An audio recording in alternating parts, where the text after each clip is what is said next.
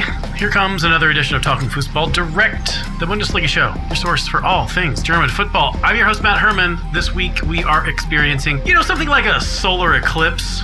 It's fleeting. It burns so brightly, you should probably protect your eyes. It is a match day without FC Bayern München on top at the end.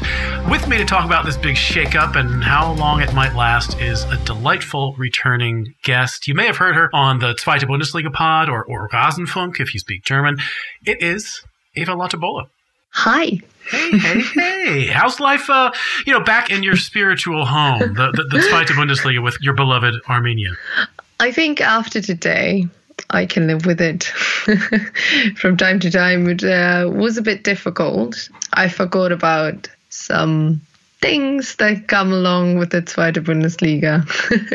For example, certain people on Sky. And obviously, the kickoff times are very early, especially if you're taking the away trip, for example, to Heidenheim, getting up at five in the morning to go there to see a one or draw. And uh, first of all, seeing your team concede after three minutes, it's like, okay, great, great to be back.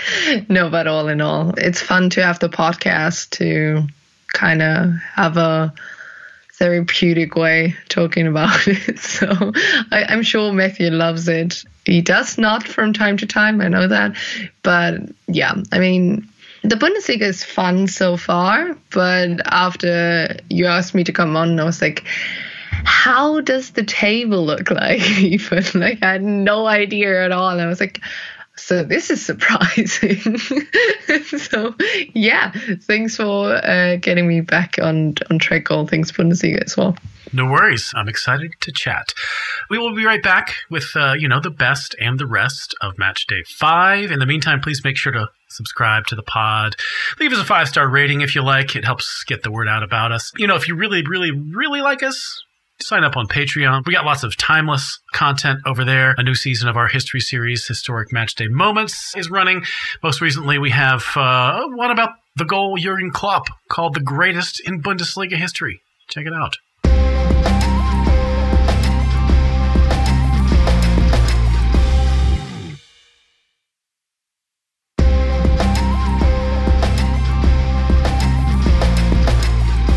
Right, here comes part one of Talking Foosball Direct, the best of the match day just gone. This was match day five. Yeah, yeah, we got change at the top of the Bundesliga. Winds of change, if you will, blowing through the league. FC Bayern München, they're no longer top. The series of results on the weekend uh, have basically conspired to dethrone the Rekordmeister at least for the time being. For now, though, we've got SC Freiburg on top of the league, level on points, but better on goal difference than uh, Borussia Dortmund. Those two were both winners on match day five. Freiburg in Leverkusen, Dortmund at home to Hoffenheim. The two teams went into the weekend level on points. That was uh, Union Berlin and Bayern they played to a 1 1 draw, appropriately enough. So let's actually start there. This is the second week running that Bayern have uh, left the match day with a 1 1 draw. Last week it was Borussia Mönchengladbach basically sneaking a draw at the Allianz with, you know, a monster performance from Jan Sommer and a little bit of luck, I guess. This week, I would say for the most part, Union really managed to bottle the Bavarians up well before the goal line. What did you make of, you know, Union's defensive effort in this one? Was it something that you expected to go as effectively as it did? Well, was a bit reminded of the 2020-21 season where Union actually drew both games with Bayern at the Adolf and at the Allianz Arena. And I think this is something we know and we shouldn't be that surprised anymore that Union is able to do that. I think uh, someone we can really look at is Frederik Rønnow. He is kind of in a new role here something we might not have expected uh, that he is functioning that well. I mean, there was a lot of change looking at the goalkeeper position at, at Union, and I thought so far he managed to do a great job. And yeah, I think it's more that the way Bayern was not able to break that defense. There were times where they were coming forward, but not, I think, in a way that you had the feeling Union is going to break down at any second. I mean, you have to say Union even had the chance with Leveling to take the lead again, where Upamecano makes a mistake, and then there's a, a, a, great save by Manuel Neuer. In the end, I think all in all, it's it's a deserved draw, and I mean, uh, both teams had their problems in defending with the goals they conceded. If you look at the first goal, I think uh, the free kick is discussable. I'm not sure if you really have to give it because I don't think it's a it's a clear foul on on Schäfer. But yeah, it's um, we know that uh, Trimmel is, is is great in a lot of things he does, especially set pieces. And yeah, I think I I don't know why Mané was was the responsible person for Becker there. I thought that was quite a mismatch in the end, nevertheless. So yeah, that was probably something you have to look at. And then yeah, it's a it's a deflected ball by Kimmich in the end. So not a lot of things to do for Union there. But after that, yeah, very strong defense. Um, obviously, Neuer had to be in the center for one or two parts as well. But yeah, I mean, as mentioned before, if you're really that surprised by that Union performance, you didn't really take a look at them the past couple of years. I mean, they had bad performances against Bayern as well, obviously, but they also were close to that one before. Yeah, I think it's good you brought that up. That uh, you know they've had Bayern's number at times in the past, and, and certainly style of play wise, uh, this shouldn't have surprised anybody. It's interesting that Union have really leaned in to this this sort of style, this this character that they have developed since since coming up in the, the first division. Essentially, they're they're very willing to play very compact defense. They're willing to sort of sit pretty deeply, which is not a very popular thing in the Bundesliga comparatively to some other leagues, maybe. They're very proficient on the counter. They have, have put a lot of emphasis on speedy forwards who, who make smart decisions on the break. With respect, they they're very good at tactical fouling, and I think they, you know, took some advantage of that yesterday and were given a little bit maybe more advantage than some people thought, considering they didn't get a yellow card until about three minutes before the game ended. In a way, they're they're kind of turning into like a, an Atletico of the Bundesliga. How far can this take them? I mean, they're up in fourth place now. They're only a point off the top. They held, you know, Bayern. They went toe to toe with them and held them to a draw. Is this way of playing? Is this something that can actually take them to the next level, into the top four at the end of the season, playing in the biggest stage. Last season, I thought with a, a, conference league, this is like a huge, huge task for them to fill. Do they have enough players to go through with it until the end of the season to play international football next year again? And they managed to do so. I think this, yeah, this was after obviously staying in the league year in, year out. I mean, you have to give them credit for what they achieved. We saw teams that struggled in their second year, uh, struggled when they had to play international football because they didn't have the squad depth to do so. And I mean, if you look at this game, Behrens had to to play. I know him from playing at Sandhausen like two years ago. It's amazing how quickly he got into Bundesliga football, and that together with Schäfer, he put a lot of pressure on Bayern when needed. Like uh, I think especially Behrens and De Ligt were a good match in a way because yeah they were always in duels together. And i think it, it really depends. I mean no disrespect but obviously the europa league is is another step than than conference league. It we have that huge huge gap this year with the world cup what we don't know for either league with clubs that have to give away a lot of players for the World Cup or for the national teams, how that will all end. I said this for both leagues. For me, it's the hardest way to decide which team will end up where, because obviously in the Bundesliga, you have more clubs that are able to put some money into it in come winter and come the World Cup uh, you don't really have that in the Zweite Bundesliga as much as you do as you have in the Bundesliga. So cards are being mixed a lot.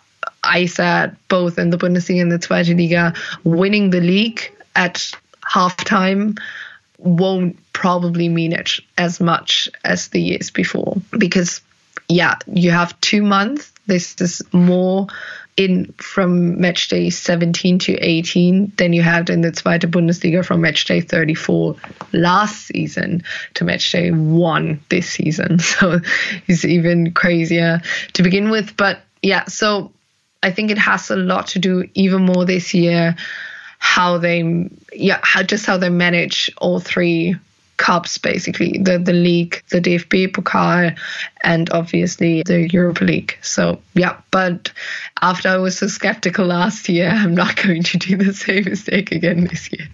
No no no no. I think I think the floor is a lot higher for most of us when we're considering Union's future as than, than perhaps than past years. You know, we know they are, of course, uh, opening up their Europa League campaign. They're hosting Saint Gilloise on Thursday. But I wanted to actually move over and talk about Bayern for a moment.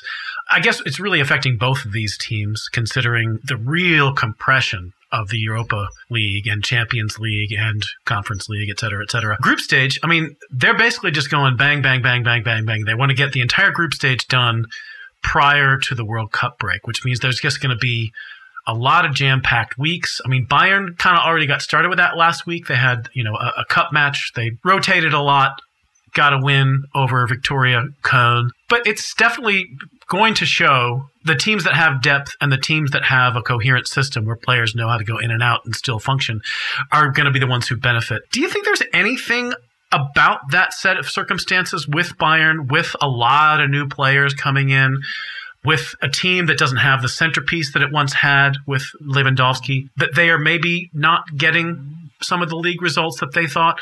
I mean, have they found the right balance rotation wise, maybe? I think this time when they had a couple of draws was always there.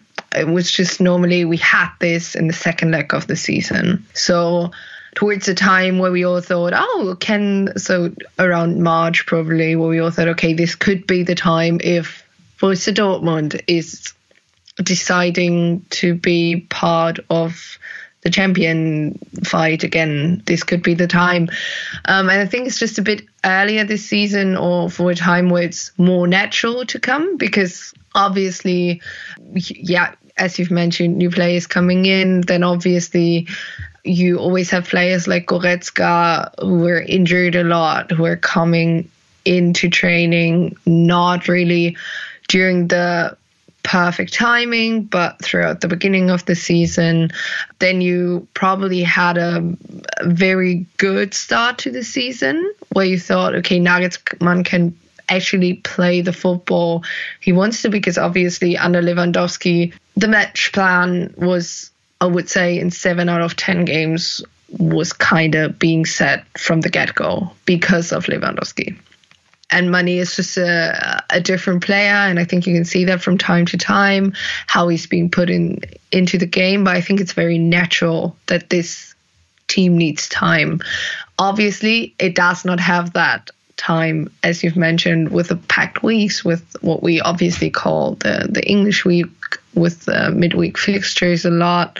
But yeah, Bayern has to prove that all the money they invested in. I mean, for example, they brought Thomas Müller from the bench on Saturday, probably also looking forward to all those midweek matches. So yeah, I think really the group stage they have to get through this. I don't think it will be as clear cut as they might imagine. Uh, but I still think they, they're going to manage it. But the real question is what does it mean for the league? So I would imagine if they perform very, very well in the Champions League, obviously we're going to talk about Freiburg in a minute, what they're going to do because not going to talk Borussia Dortmund so far because I'm still not really convinced on, on what they're doing. But yeah, you, you have teams like Freiburg, for example, who are going to really play with with a lot of freedom because nobody really expects them to handle the Champions League and the Bundesliga at the same time. So or or the international football and the Bundesliga at the same time. Yeah. Yeah. Well, let's leave Bayern behind. They're they're headed to uh, Milan On Wednesday, they're playing Inter. Uh, let's do talk about Freiburg, who were 3 2 winners over Leverkusen, in Leverkusen, in fact. Leverkusen actually took the lead at home to Freiburg. They held it uh, all the way through halftime. They were sort of in control of the game. They seemed a pretty good bet to stay on the winning path that they got on last week, but they didn't. Big second half from Freiburg. Matthias Ginter, Michael Gregoritsch, and Ritsu Doan basically popped Leverkusen's bubble. That means, as I mentioned at the top of the show, after five matches, Freiburg are top of the league. They have 12 points. This is their best ever start to a Bundesliga season. How impressed are you by Freiburg? Not just the achievement of, of being where they are, but how good are they? Well, I thought they were a bit lucky that Leverkusen didn't score more goals in the first half because, as you've mentioned, they looked very comfortable, very much in control. Freiburg with a lot of problems. And then obviously in the second half, I thought Streich saw that he he had to bring Doan back on because I think without him he's a very important factor going forward and he scored the third goal but just nevertheless he's just i think creatively a good factor in this team before that match he had switched to five in the back and i thought just yeah that was for the team freiburg is at the moment that was just too shy. And that freiburg was not really comfortable in playing that way. Yeah and and i think Freiburg has just a very important weapon, and then this is their set pieces. If it's either from Grifo or from Ginter, Ginter is, or by Ginter, is, uh, it's amazing how good they were. And I mean, it's kind of the still the love story of the summer. Ginter being back at Freiburg,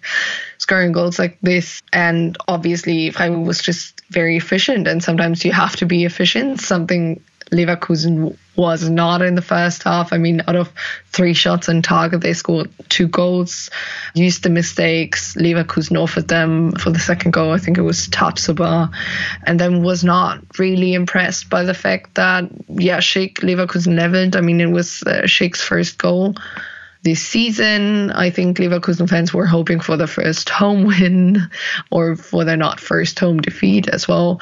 But yeah, I think uh, Leverkusen is kind of the last story of the last two years. I mean, it was so unlucky for them losing that final in the DFB Pokal. I mean, I think 99% of football fans in, in Germany were really rooting for them just because they're a very, their coach is great. The club is just very, I think there's not a love a lot of things you can hate about them. And yeah, just in general, I'm very impressed. Although I really have to say, obviously, you have to see how the international football will affect them because I'm not completely sure about that. We're going to talk about Frankfurt, obviously, as well. I'm a bit more comfortable or confident about them.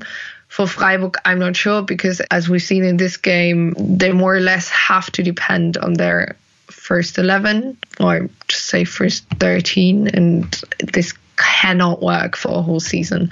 So it's probably something, yeah, that might be a problem. But on the other hand, getting the points as early in the season as you can is very important not to be in the mix for relegation because that's something we have seen before as well for smaller clubs not with amount of money to have a second team behind it can very much, although they play international football, can very much be in the mix of the relegation battle at the same time. Um, and getting the points now, I mean, nobody really expects Freiburg to stand there at the end of the season as well. So I think it's just good for their confidence, good for getting the points, and good for starting their international football season as well. Yeah, yeah, they are starting. They're starting on Thursday. Karabakh are coming to Freiburg to play a game. Leverkusen, they are traveling. They are going to Brugge on, I guess, Tuesday or Wednesday. I'm not sure in, in my head which one it is. Do you think there's a chance that Lever- since Leverkusen has started so poorly in the Bundesliga season that um, you know clearing their heads a little bit with some uh, Champions League football, even if that's in a lot of cases going to be more difficult, that it might actually do them some good? Well, I think the, problem is that Leverkusen has shown a lot of different faces so far this season. Defensively, they've been rather terrible. I think we it's safe to say that the Pokal game against Elversberg was a disaster class, you could call it. And I mean, obviously, they scored a lot of goals against Mainz, but probably had something to do with Mainz not really being able to answer anything Leverkusen offered them. So I think the first thing they have to concentrate on is obviously defense, but also being efficient going forward. The amount of chances they had in the first half or the the control they had, they really have to bring it on the score sheet. Otherwise, it's going to be a very, very difficult start into the Champions League season. But I'm still confident they can do it. I mean, although it, it wasn't enough for a win in the end, I think uh, it's just important for the team that Schick scored. Obviously, assist by Callum Hudson-Odoi, who was just or who just came in just in a couple of days ago before that game. And it, I mean, that was a beautiful cross uh, in the end, finding finding Schick. And I think all this that can help. And sometimes you have this that when the cards are being mixed, or there's just new, just a completely everything starts from zero and it's like that in the Champions League. You can use that and maybe they can, and then they can bring it into the league as well. Yeah, we shall see. And I, I did actually find out it's uh, it's it's Wednesday. It's a Wednesday game. Let's move on and talk a little bit about Dortmund and Hoffenheim just briefly.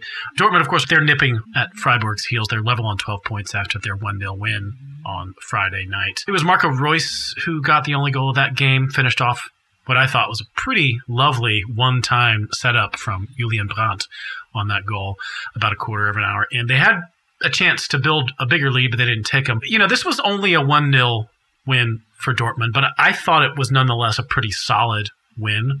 You mentioned a moment ago that you have yet to be particularly convinced by BVB. What's up with that? Well, I think first and foremost, the game against Werder Bremen comes to mind, mm-hmm. uh, where they completely lost towards the end. But also, I mean, if Hoffenheim in any way would have been able to answer um, what Dortmund brought on the pitch, which was good football, which was basically they were in in the duels. Every second ball, every deflected ball, every repelled ball was basically coming to Dortmund in the end. So Hoffenheim was just not very good in this game, but I thought their attempts for the second goal were from time to time just too quickly taken. I mean, I'm a huge fan of Jude Bellingham, but he seems to be everywhere in defending and, going forward. But yeah, I think I'm not completely convinced because we know Dortmund. I think that's the problem. We know there were so many times in the last, I don't know, five years where I thought, oh, this season it could, like it really could happen that Bayern is not going to become champions. And then Dortmund always finds the way to just screw it up.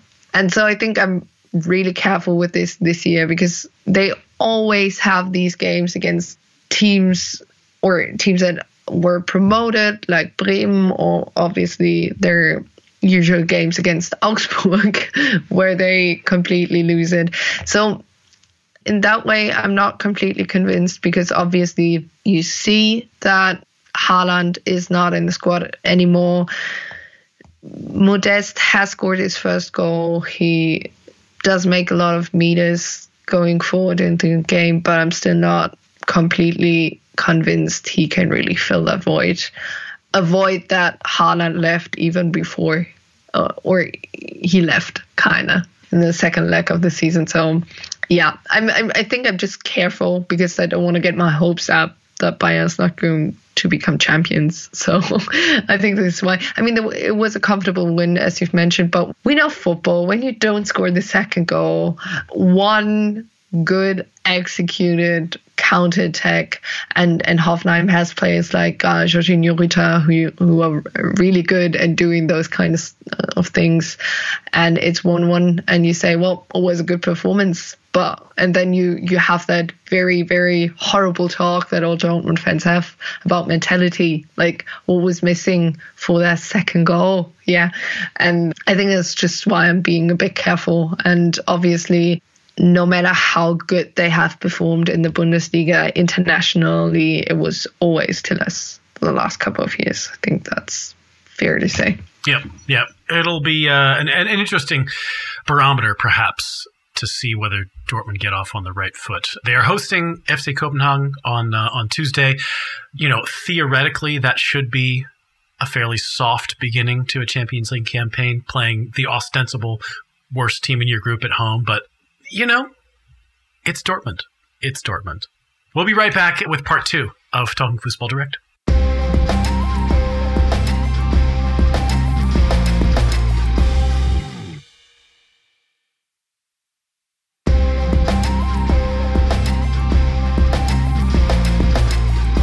Okay, here is part two of Talking Foosball Direct, the part where we talk about the rest of the match day just gone. This is match day five.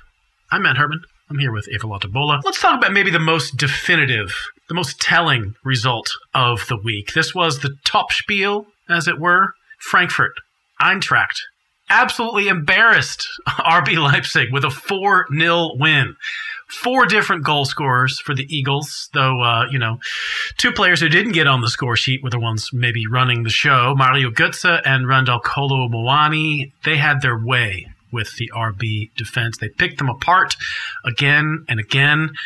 I guess before we start talking about the problems in Leipzig, which I think there's there's there's some meat on the bone there.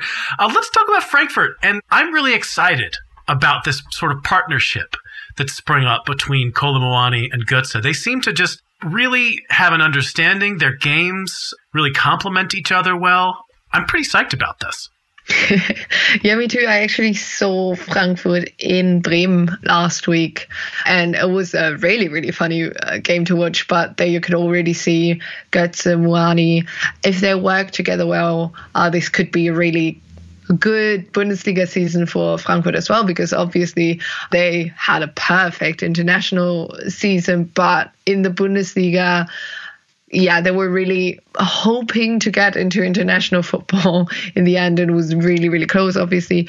No, but I mean, as just as a neutral, I think you're you're happy for Mario Götze because obviously he didn't have the easiest time after 2014, and then yeah, it was all a bit okay. He's coming back to the Bundesliga. How is this gonna work? I think so far amazing. I mean that that that cross to Muani before the 1 0 that finds Kamada. I mean, Kamada also a player we probably need to talk about because he kind of always flies a bit under the radar. And he's, he's been a streaky player the last few years, but it looks like maybe he's just going to be good all the time, which yeah. would also be very big for Eintracht. Yeah. yeah, I mean, I, I have a couple of Eintracht fans, and one of those friends is just to put it nicely, not a huge fan. so, so she more or less only focus on things he does badly, not what he does well. But yeah, I think just in general, you could really see the joy in playing by them, especially after the first goal.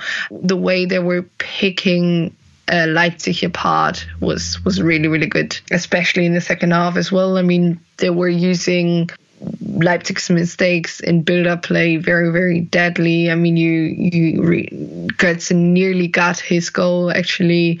Then he nearly got his goal again, where Gulácsi saves it, and then the repel ball comes to Tuta, where I think I still not completely understand why it is an offside because obviously Tuta is an offside, but Kamada I think is, and he basically stands before Gulácsi. And yeah, I'm not sure. I'm not trying to understand offside rules or any kind of rules anytime soon. I just don't.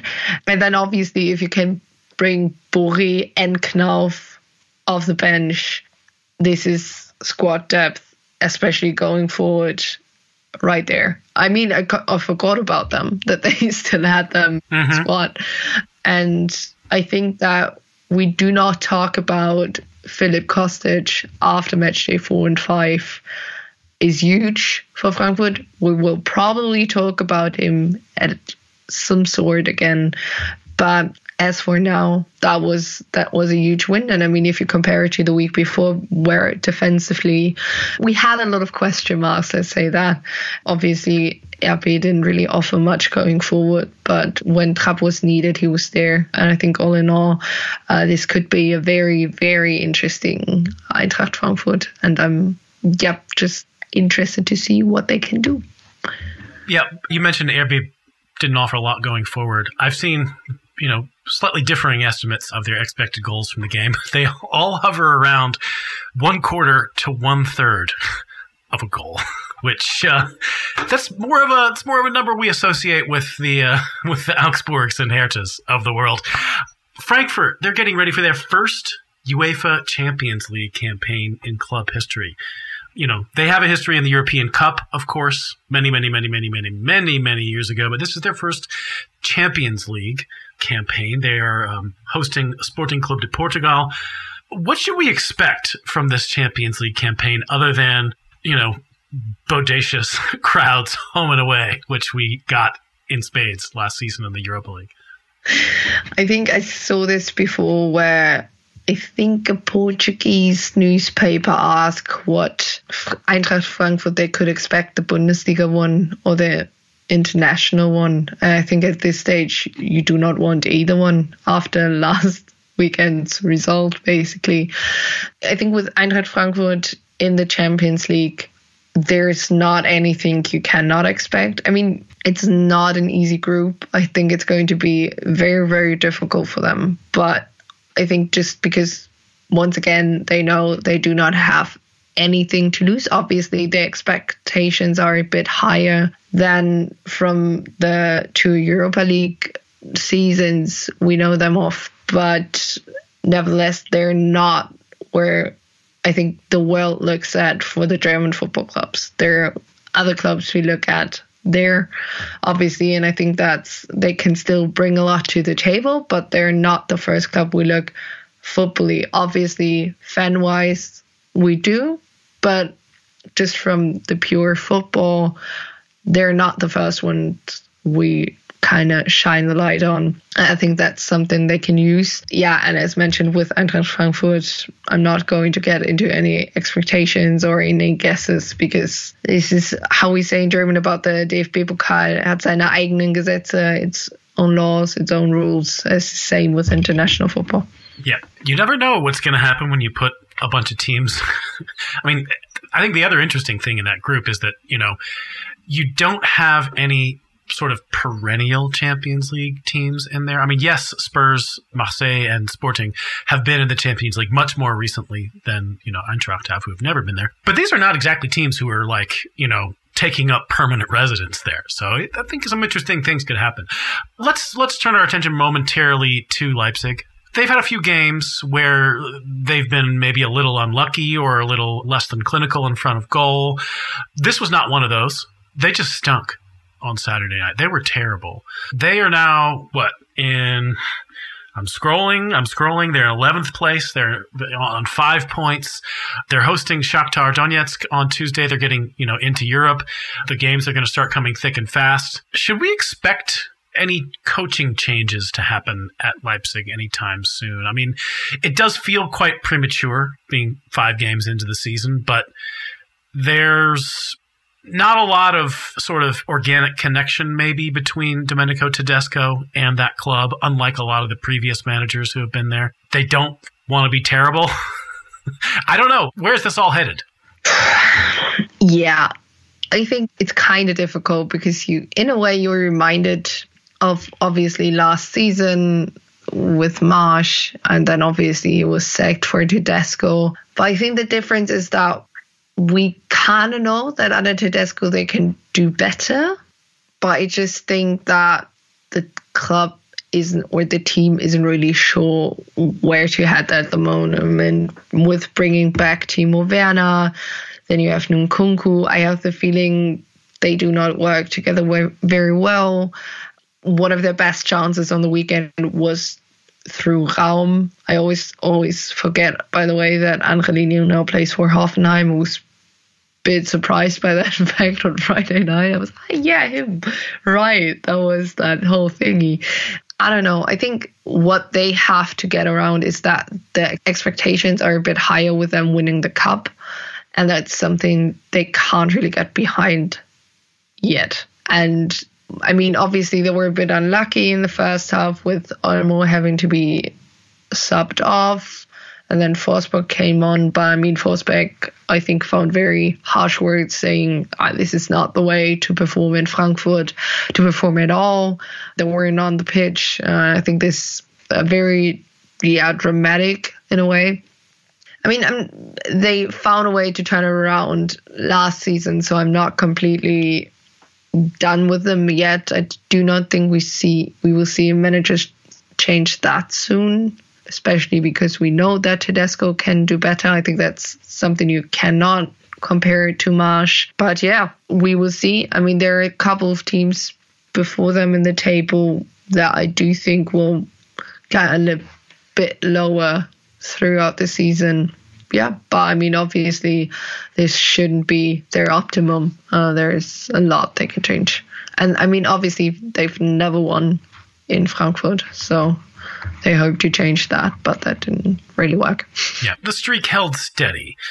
Okay, we got some more games to talk over. This one has, you know, some similarities, I guess. It's a team who's who's underperforming pretty badly considering its resources as well as another team getting ready to get into Europe that's Wolfsburg and Cologne. Wolfsburg, they actually took a lead early in this game, but didn't hold. Basically, an avalanche from Cologne turned this game around.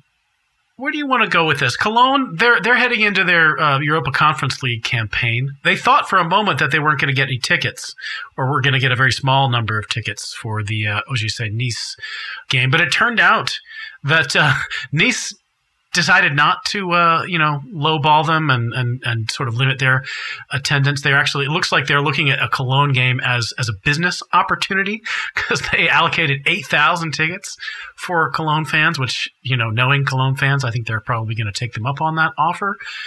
Where do you see Cologne heading into their European campaign? I mean, they're riding high. I would say, in the Bundesliga. Yeah, I think the funny thing about this is that I follow a couple of Cologne fans on Twitter. Don't we all? Don't, Don't we, we, all? all? And obviously, when the transfer window closed, basically, I read everything about we're going to be relegated right away, kind of. um, and I mean, it's a bit understandable if you, the whole cause, uh, Sebastian Andersson is just yeah, huge, huge shit show. I'm sorry, but it is. Uh, I mean, I think he had several offers, but wanted to stay at Cologne and he's injured once again. Surprise. And then obviously Steffen Tigges as the new Anthony Modeste. I didn't really understand that move either. But I mean, yeah, in the end, uh, they really, really fought against every obstacle in this game. I, defensively, there were a lot of question marks whether this is going to hold. And I mean, obviously, this was only the first game where it had to hold. There are going to be some interesting weeks. And I mean, I think it was already a good answer for them uh, in the qualifiers that they managed to turn it around. Yeah, I think with Cologne, it's always when they play international football, they're one of the teams you you kind of have to worry about because of squad depth, whether they're gonna last until the end, and especially not coming into any sort of trouble league wise. Yeah, I'm always not sure with them. Steffen Baumgart always manages to to turn them around at some stage, uh, and I've read too many apocalypse now scenarios by by FC fans now to, to really really give them any sort of credit for that. So I don't know. It's Cologne. They they're gonna do what they do. Yep, they're going to run very hot at times and very cold at others. I think they're more or less been on a hot streak the last couple of years, so you know maybe it'll continue. Wolfsburg, however, are are bad. Wolfsburg are bad. They were a bit less hopeless at creating chances and, and actually scoring goals this week, but they are still well off the pace. They deserve to lose this game. Marcel Schäfer, however, says that Niko Kovac, their new coach, is, you know, he's steady in the saddle. He doesn't have to worry about his job. What does Niko Kovac need to do to get this team to actually score goals and get results? I think first of all they they are a bit unlucky with injuries as well, and obviously the Daniel Schlager going to RB Leipzig is probably one of their biggest losses then they had all the talks whether Kruse is gonna leave the club as well and and all that. So yeah, I wasn't sure. I, I, I thought it's a huge risk with the amount of young players coming in and then obviously a new coach and the whole thing how it went down with Kohfeldt, obviously last season with Van Bommel, how it's gonna go, and so far, not well. they weren't really convincing so far. We have seen the last couple of years that they, from time to time, had those moments. Sometimes earlier, sometimes later in the season, but obviously, it's it's quite clear that they have to improve. That just from the talent that is in this team, they really, really have to step it up. I'm not quite sure whether Niko Kovac can turn it around. I mean, we know him to be very successful at, at Frankfurt. Didn't have the greatest at times at, at Bayern Munich, obviously. And I mean, Wolfsburg is not the calmest surroundings to work at. We know that, to be sure. So, yeah, I don't know what he can do, but um, the squad needs to bring more on the pitch than they have so far. Yeah, not a particularly effective mix thus far. Let's move on. Let's let's talk about uh, another few away wins from the match day. Mainz were one 0 winners over Borussia Mönchengladbach. I thought this was a really action packed game with with puzzlingly few goals. I mean, Mainz were totally turning the screws on the Foals in the early stages. It was maybe the first 10 minutes. They could have scored a couple of goals. Then Gladbach turned around and they could have scored a couple of goals for the remainder of the first half, including a really frustrating sequence in which Marcus Thuram you know, having missed a couple of, of shots earlier or fluffed a little bit, he decided to set up Florian Neuhaus on a, a breakaway instead of taking a crack at a goal himself, which turned out to be the wrong choice in that, uh, you know, Dominik Kohr came back and stuck his foot in. Things really took a turn though in the in the second half. Uh, Ko Itakura got himself sent off for a last man foul. Aaron struck for Mainz on a free kick. It was just a hole too deep for the Foals to dig themselves out of. Eva, do you think this was just maybe a, a self inflicted result from Gladbach? I don't want to take credit away from Mainz. Or, you know, was it just the Bayern curse. Getting a result against Bayern means the next week things things don't, don't go so well. well, first of all, I have to admit I had dinner at that time, and um, yeah, wasn't really sad about missing that game. Yeah, I think with Gladbach, I don't want to really say it's the Bayern curse or it's self-inflicted because I mean, with Mainz, they're one of the teams I was actually surprised to see them up that far up the table, which is not supposed to be an insult. It was just really have to admit did not really take a lot of looks on, on the Bundesliga the last couple of weeks. It it is unusual to be fifth in the league and have a goal difference of zero. So, you know, some things have gone your way. that's the case.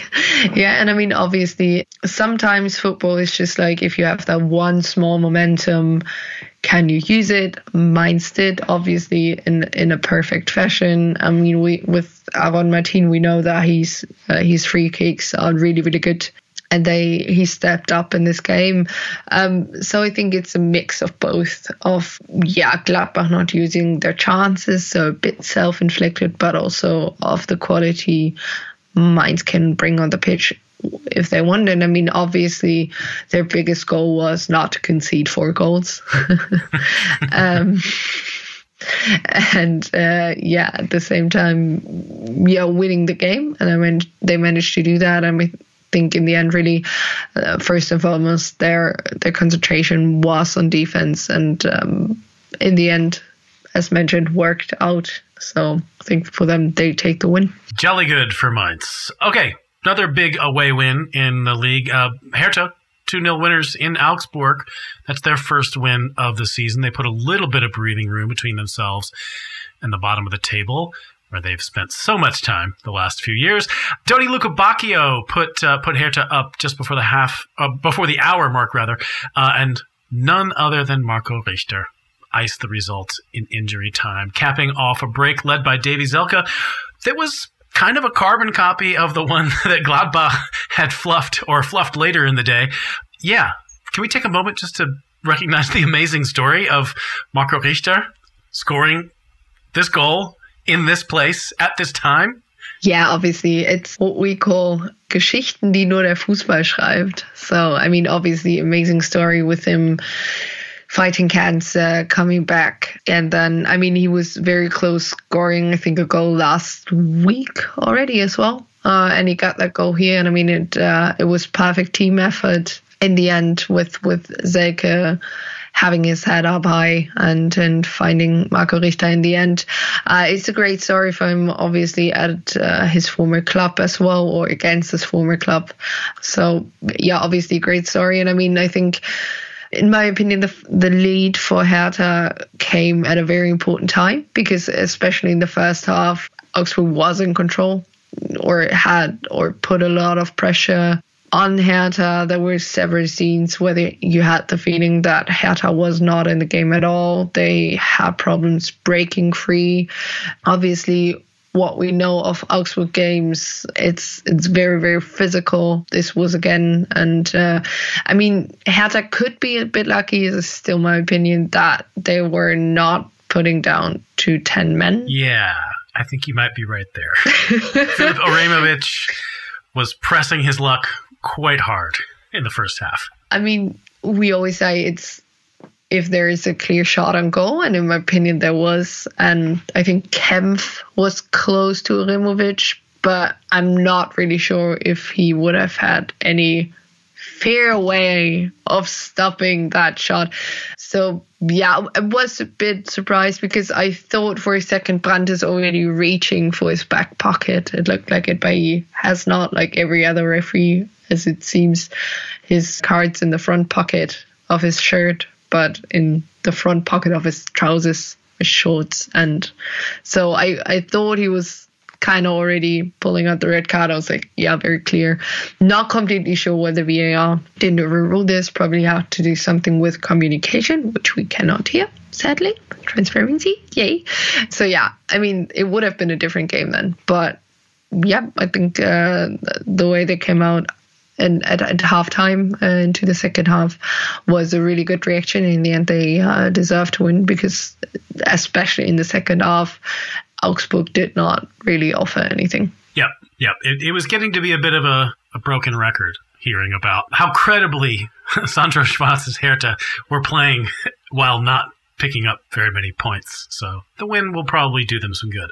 Werder Bremen, they were also winners away from home, although doesn't matter where you play Bochum. Everyone beats them right now. They're on zero points. VfL Bochum after five games. They surrendered two goals in the final 15 minutes against Bremen, which, you know, it's got to be disappointing for them, but that's just kind of what Bremen do. They score late. Niclas Füllkrug was uh, on target both times for them.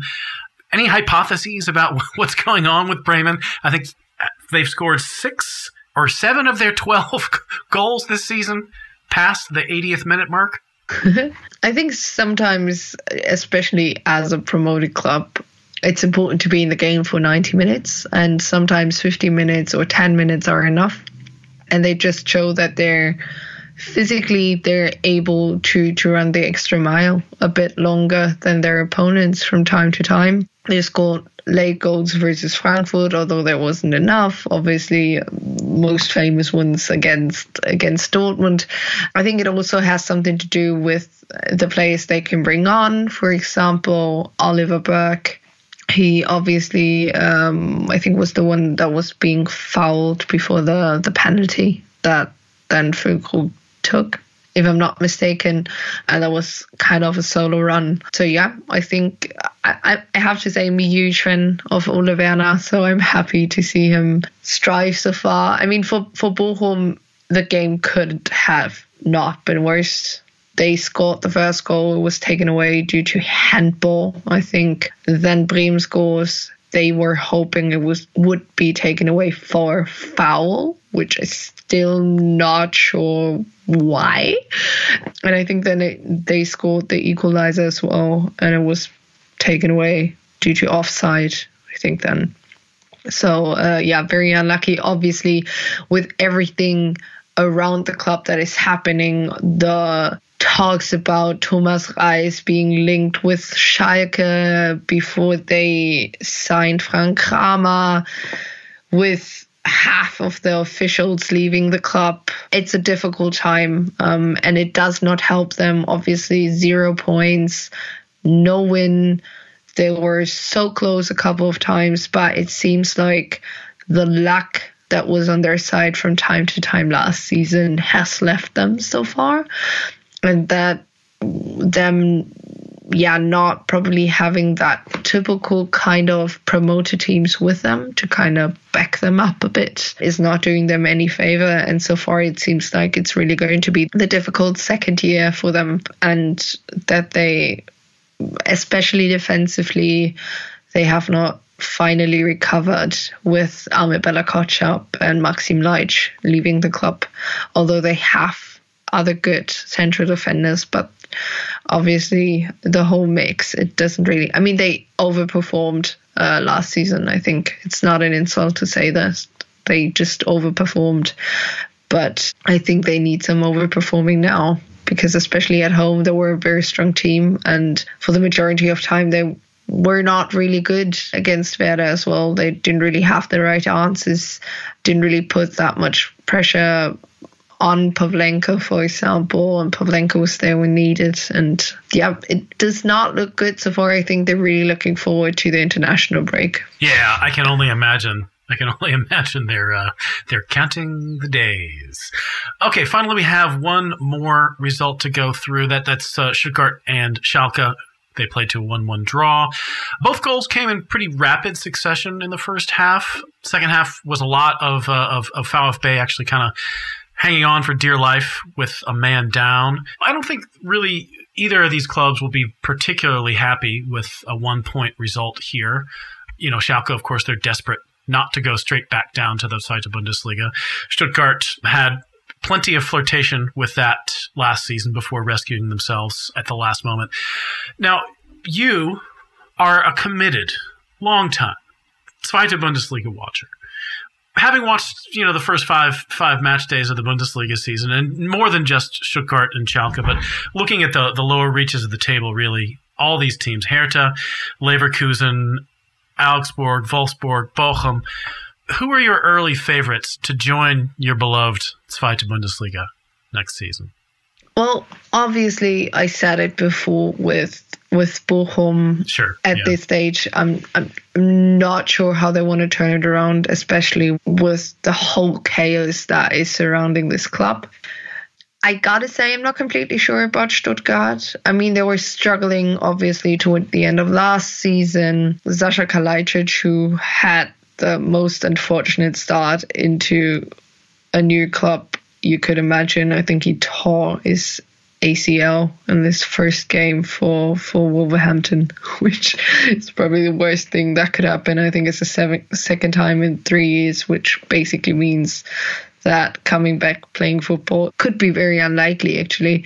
But yeah, for Stuttgart, I mean, it's never good when the focus that is being put out by mm, club officials after the game is, well, it, it's the ref's fault. Sven Mislintat.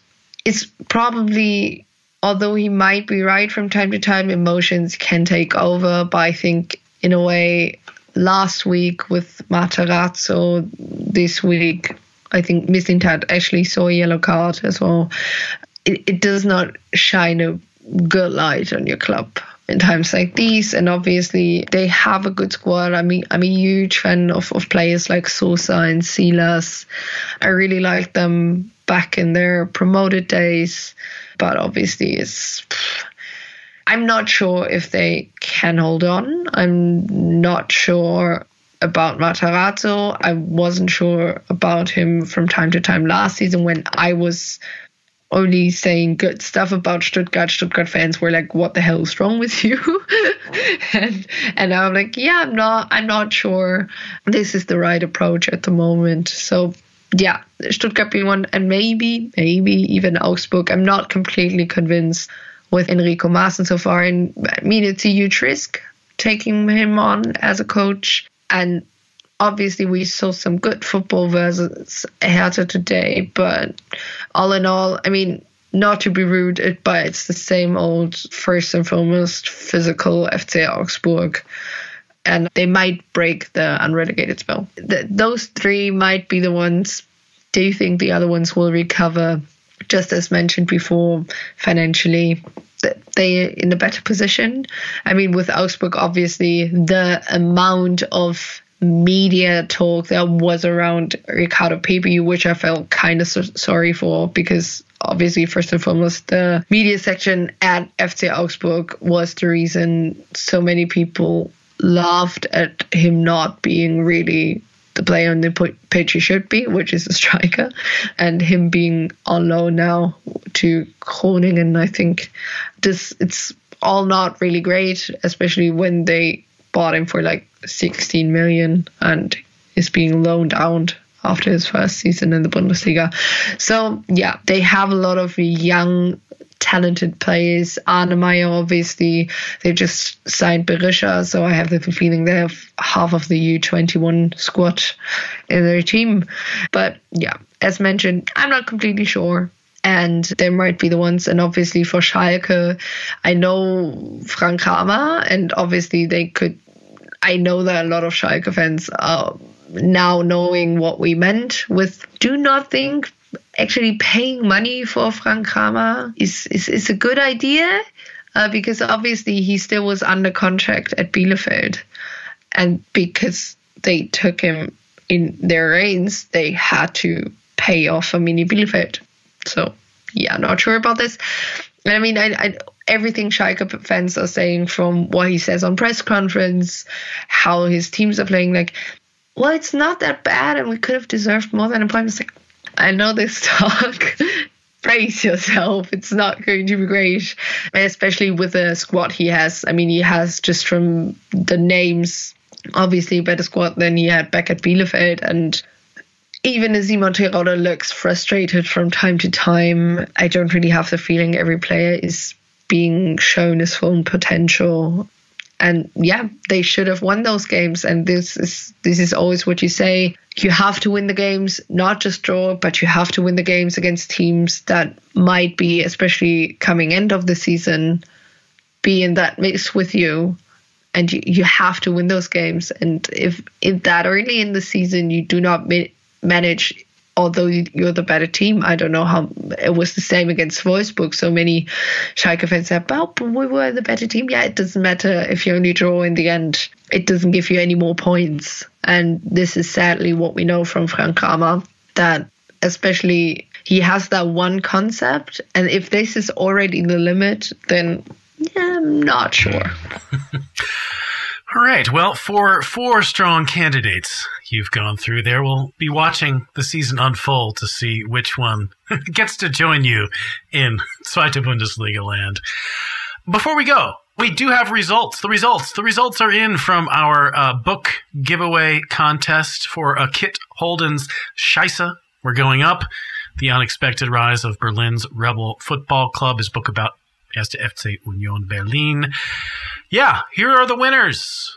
I'll be getting in touch with them directly. But uh, please, please do uh, feel free to set off firecrackers on Twitter if you're happy. our, our, winners are Attila Ertuğrul in Turkey and Steve Chen in California. Congratulations to you both. I'll be, uh, you know, sending word on to Duckworth Books to send you your copies Hope you enjoy them. Please do be in touch to let us know how the book turns out for you. Okay, that is it for this edition of Talking Fussball Direct, which was produced, as always, by Aiden Rantoul. It was super having you back on, Eva. Thanks for the invite. As always, it's a pleasure. And uh, yeah, I think we can be very interested in whatever happens with the Bundesliga this season. For sure. You can always find her on Twitter at AFA underscore Bola and hear much more of her every week on the Zweite Bundesliga pod. Check that out. If you want to contact me, I'm at Mr. Matt Herman over there, talking football extra. He'll be coming up in a couple of days. Bis zum nächsten Mal, y'all.